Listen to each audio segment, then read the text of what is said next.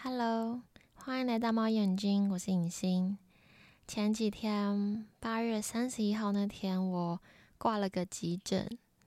虽然高中毕业以后就不住在家里，但这是我第一次在几乎要晕倒的情况下，身边没有家人，幸好还有同事送我去医院。这也是我第一次体会到人是可以痛到晕倒的。我当下就在想说，该该不会生小孩比这还要痛吧？在那种疼痛的情况下，连说话都很困难，整个人都会不自觉的发抖。那到底是发生什么事呢？我觉得大概就是八月份的夜里引爆，吃太多寒冷的食物就惊痛死，还吃了不少海鲜。医生认为就是那个海鲜让我食物中毒、皮肤过敏、拉肚子、想吐。但身为女性，我完全可以分辨吃坏肚子的痛跟经痛是不同的位置跟不同等级的痛。严重的经痛就像是你的骨盆上面装了几颗大石头，在你的肚子里面缓慢滚动，但每一寸位移都压好压满你的神经。然后那天就是吃坏肚子的痛跟经痛同时发生。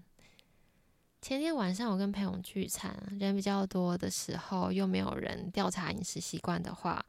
我就不会特别提说我吃素，因为听起来好像很麻烦。大家都觉得那间店 C P 值很高，海鲜很不错，好吃，但坦白说我吃就觉得充满养殖场的味道。当然跟我一起吃饭的朋友啊，吃更多海鲜的朋友都没事，就有挂点。不过很奇妙的是，我晚餐后还好好的，直到隔天上班进公司才发作，还有人可以救我。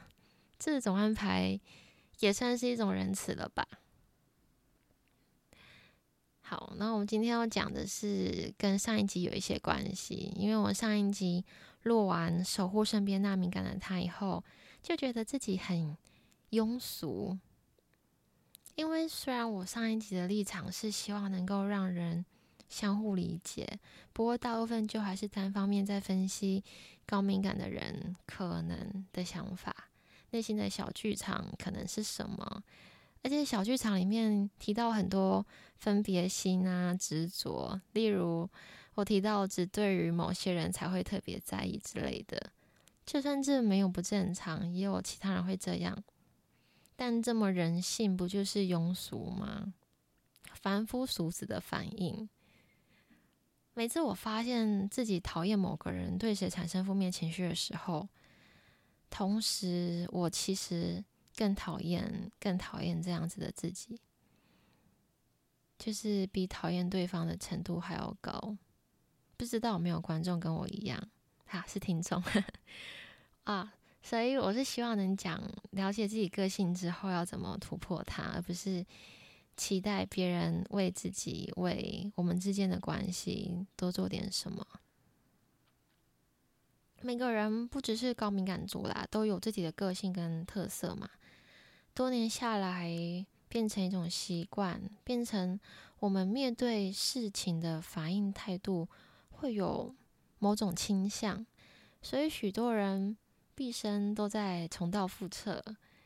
幸运的人就是会比较有意识的想要了解自己，拿回人生的掌控权，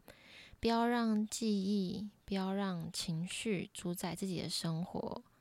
这样的人当中，我相信一定有些人会不甘心于顺从自己的个性而已，而会想逼自己做一些不一样的决定，例如常常闷着不说的人，或者是不习惯表达的人，可能会想要试试看多表达出自己内心的想法。看似会遇到很会沟通的人，所以让我们听了他回应之后很安心，彼此又更加了解彼此。还是讲出来但不被理睬，就都尝试看看、体验看看嘛。不了解自己的人往往会不知不觉的被自己的个性给限制住，就看不见自己总是做类似的选择，导致同样的结果。例如总是习惯走同一条路，就看不见另一边风景，更惨一点的话，可能是总是引发同样的情绪，伤人伤己。例如自信心低落的人，可能常常为了别人的话语不开心，那不只是影响人缘，对自己的心也是很大的伤害，可能会更加更加的没有自信。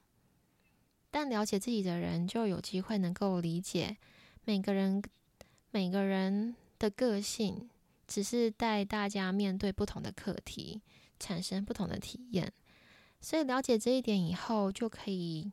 练习基于自己原本的个性活得痛快，在面对人事物真实的考验来临的时候，试着不要被内建的反应模式给绑架，而有意识的做出选择。而且我相信，就算是没有意识到自己的个性行为模式的人，或者觉得自己就是超平庸没有想要进步的人，其实这些人的内在还是渴望自己是一个完美不平凡的人的，不然就不会有人爱面子啊，喜嗯想要说谎，不会下意识的想要掩饰自己的不足。你觉得呢？如果你觉得还算有道理的话，可以继续听我的下一集，分享